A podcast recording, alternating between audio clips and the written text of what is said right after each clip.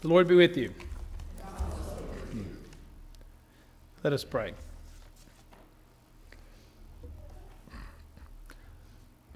Oh God, speak good news among us today. Help us to be sharers of that good news. Amen. It's a pretty gloomy story we read today. Of course, it started out a whole lot better right before it. In case you don't remember, Jesus was with his disciples in a place called Caesarea Philippi, and he asked them, he said, Well, who do people say that I am? And some of the disciples said, Well, some of you say that you're John the Baptist, others say you're Elijah, some say that you're one of the other prophets. And Jesus says, Well, who do you say that I am? And Peter jumped up and said, You are the Messiah, the Christ. Now, that was a loaded term back in that day and in this day about what it means to be the Messiah among the Jewish people. And I wanted to be right in what I might say, so I did my Google search because, you know, everything on the internet is true. But I did find a site called Judaism 101. It's written by a rabbi. And here's what that site says about the Messiah The Messiah will be a great political leader descended from King David. He will be well versed in Jewish law and observant of its commandments. He will be a charismatic leader, inspiring others to follow his example. He will be a great military leader who will win battles for Israel. The Messiah will bring about the political and spiritual redemption of the Jewish people by bringing us back to Israel and restoring Jerusalem. Jesus is the Messiah. Peter says. Can you imagine? This was the first person to say it out loud, at least that we read, that Jesus is Messiah. Can you imagine the excitement generated among these disciples that Jesus was indeed the Messiah? But then we get to our text today. It's the first of Jesus' three disclosures about what would happen to him. Perhaps you heard it.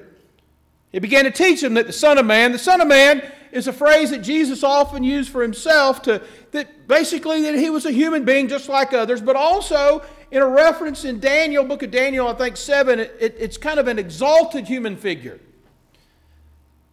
The Son of Man must undergo great suffering, be rejected by the elders, the, the religious leaders, the chief priests, the scribes, and be killed.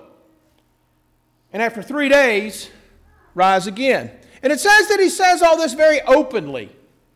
Now, I think this is a playback on what is, happens earlier. He says this very openly for everyone to hear that this is what's going to happen to him, the Messiah. Now, earlier in that story I told about when Peter said, You are the Messiah, and Jesus said that he told them very sternly not to tell anybody this. And I think back then Jesus said, Don't tell anybody because that was the expectation of what the Messiah would be would be this religious and political leader that would overthrow the Romans. Jesus didn't want that being said, but he said quite openly that he would be arrested and killed. And then Peter rightly took him aside and began to rebuke him. He didn't do it in front of everybody, he did it to Jesus face to face. And of course he did. Jesus was his friend. He'd been with Jesus all along, one of the very first of the followers of Jesus. And he rebuked Jesus because he needed to, because Jesus was just saying what was going to happen to him, that he was going to get killed. And no, you're not.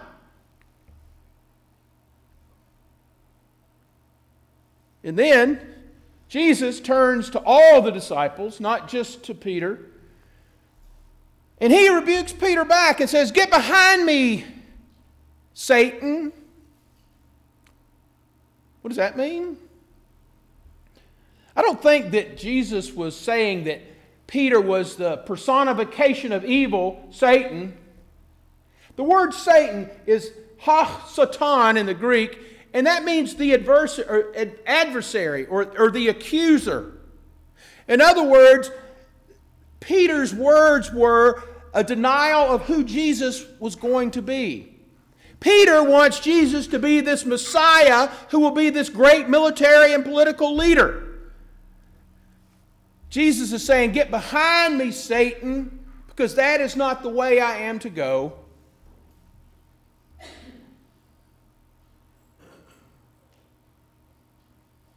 And then we get to what I would say is the crux, the essence of what it means to follow Jesus. He calls the crowd with the disciples. That includes us. And he said to them, If anyone wants to become my followers, let them deny themselves, take up the cross, and follow me. Let them deny themselves. What does that mean? It's the season of Lent, and I haven't done it yet, and I was going to maybe do it this week, but I'm not. Maybe I'll do it next week, or maybe I won't do it at all. But one of the elements that's often lifted up in Lent is the notion of giving up something and taking up something in return. You know, perhaps um, some kind of uh, something you eat or something you do. Quit doing that for a time and take up something else instead. And those are good things to do in the sense of helping you refocus yourself and maybe think more on your relationship to God and, and, and what that's all about. Those are good things. But I think when Jesus says to deny yourself, he's talking more than just giving up chocolate for Lent and then giving the $2 to charity. Since he does talk about, equates denying yourself with losing your life. And on the other extreme, I don't think denying ourselves means that we are supposed to rid ourselves of all the joy and pleasures of life, that we're supposed to live as some kind of hermit, some kind of martyr who has absolutely no excitement in life at all. And we're certainly not to be a doormat so that people can just run all over you. I don't think that's what Jesus means by denying ourselves. I think to deny the self means that we give up control. We give up the power that we have over our lives. We give up the notion that we are the creator of our lives. The self, the me, the mind, the hour, that's not the focus anymore. In other words, we are not in charge someone else is. In other words, we make ourselves vulnerable to the control of someone else. And that's not anything that anybody really wants to do. Let them deny themselves and take up the cross. Now, by cross, we don't mean just the uh, aches and pains that comes with life because everyone has those. Those are hard things, but that's not the cross that Jesus is talking about. No, by cross, Jesus references a very specific means of execution. I've said this before, but I'll keep saying it. The Romans would crucify only those people who were the very biggest threats to the Roman Empire. Those who would speak of allegiances to kingdoms other than Rome. Those who might speak of the Son of God as someone other than obviously Caesar, who was indeed the Son of God. Killing someone on a cross was a very political statement, a reminder to anyone of what might happen if you cross hairs with the powerful Romans, this is what can happen to you.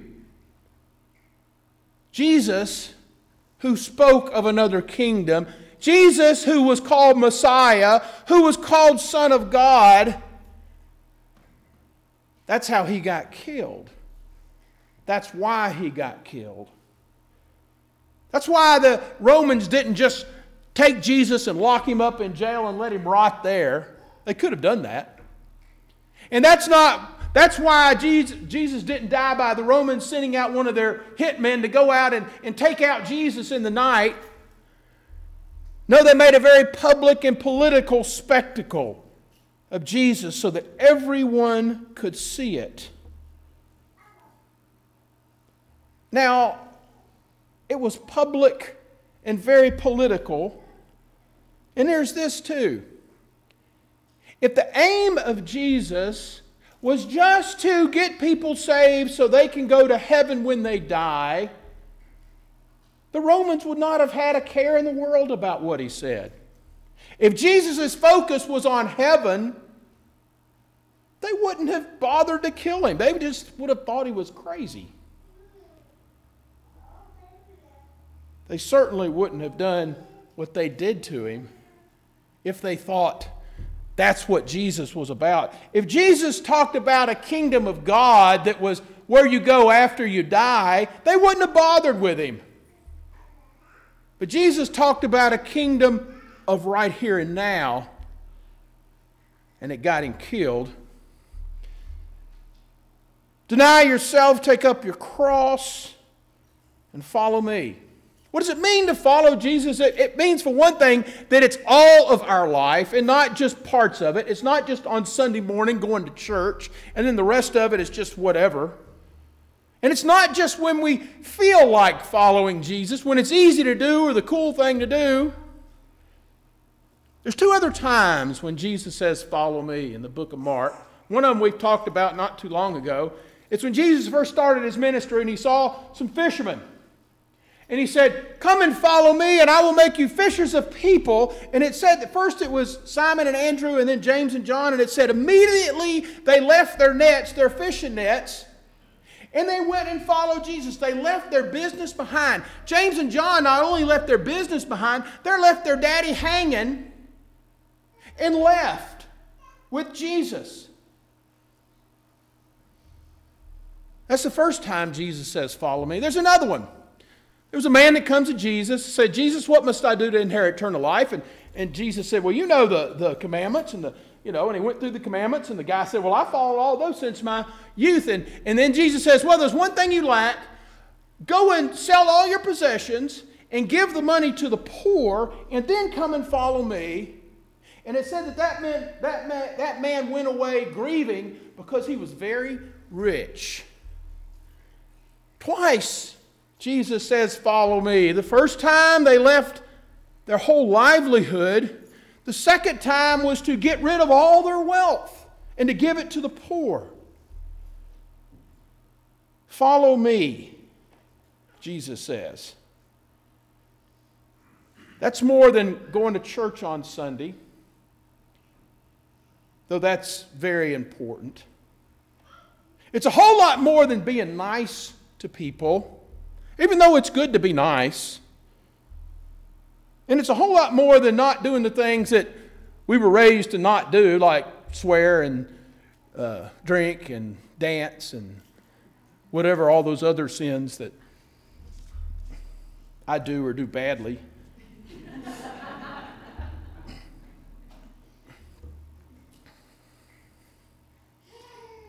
Why did Jesus get killed? I know, I know. When will he shut up? I'm getting there. Getting there. Hang in there, kiddo.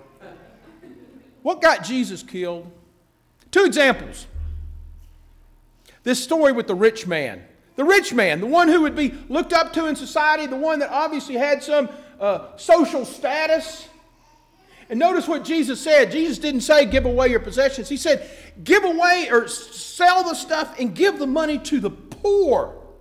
Jesus was saying the rich give to the poor, and that's going to flip things because the Romans knew that the rich need to be rich because they're the powerful ones. They're the ones that keep our bread buttered. You can't be lifting up the poor because that's going to turn the whole thing upside down. Bye, sweetie. We'll be done in a little bit. And then there's another cute little story. We talk about Zacchaeus, the wee little man. The wee little man is he. You know, he's up in a tree, and Jesus comes and says, I got to come to your house tonight. And this guy was a tax collector. Not only a tax collector, he was a chief tax collector, which meant he was the chief robber for the Romans. He would be the, the head of the one that would go around and get money from the, the people, the Jewish people, to help pay for all the Roman stuff, like the military stuff and the big houses and palaces.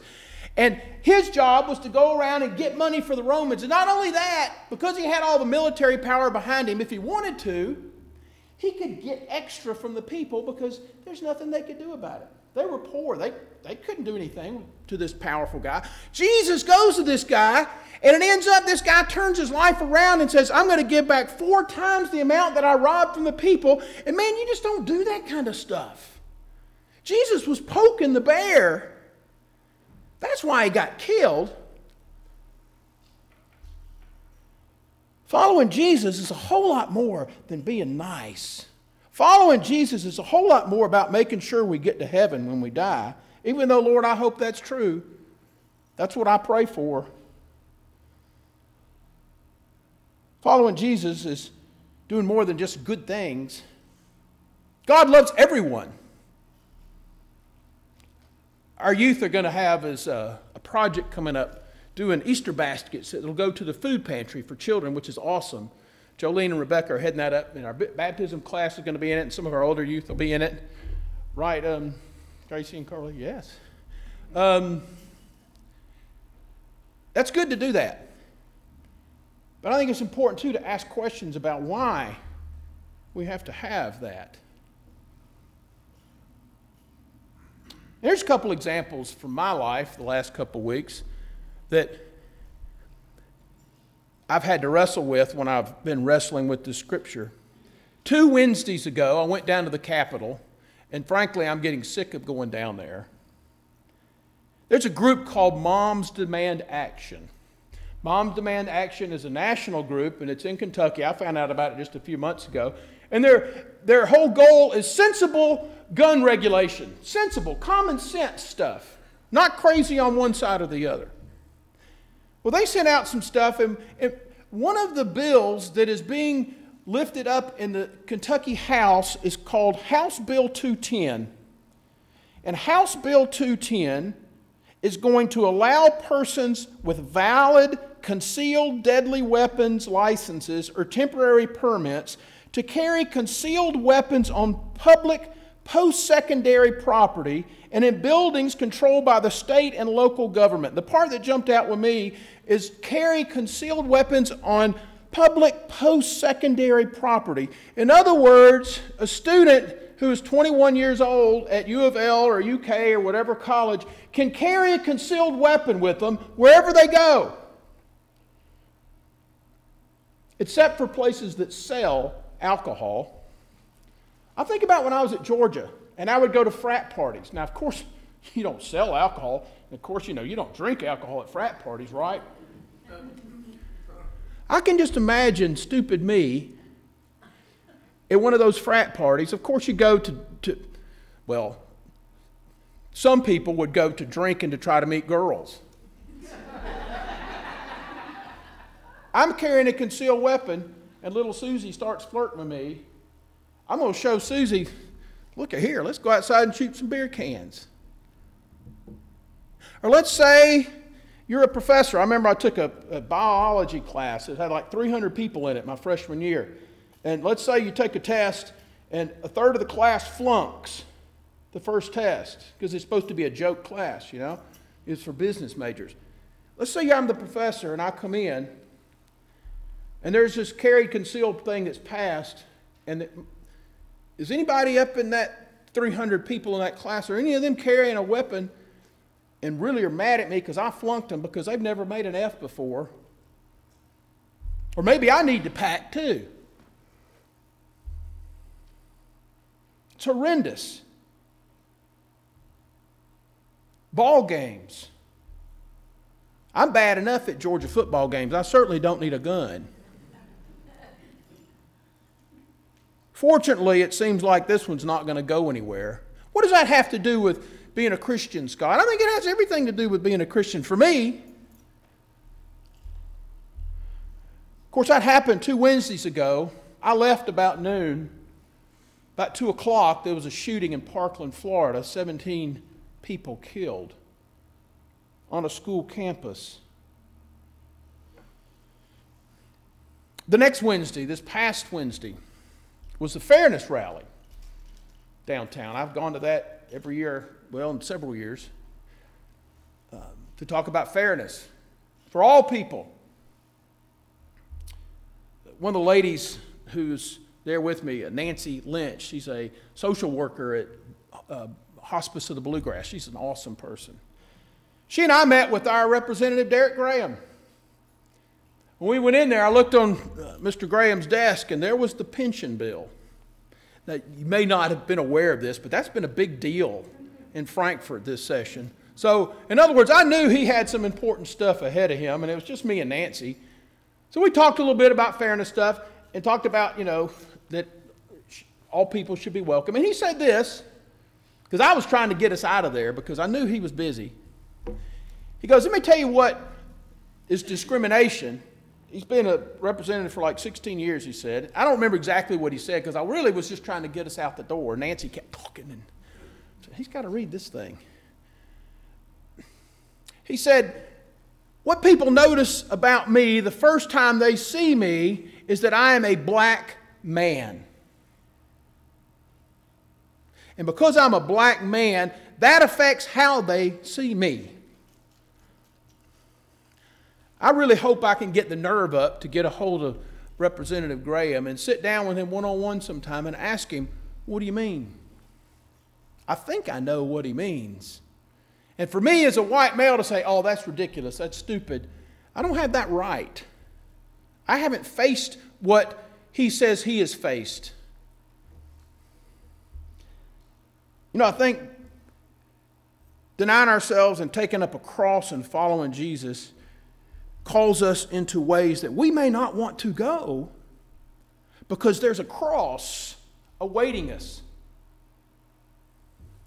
But fortunately, that's not the end of the story because Jesus says there at the end, after three days, he would rise again. In other words, the way of the cross, which is hard for all of us, it's worth it. Because that is God's way. And God's way will go with us even as we lift up our cross and bear it and live it. And thanks be to God for the power of resurrection and power of new life that never quits calling us. Amen.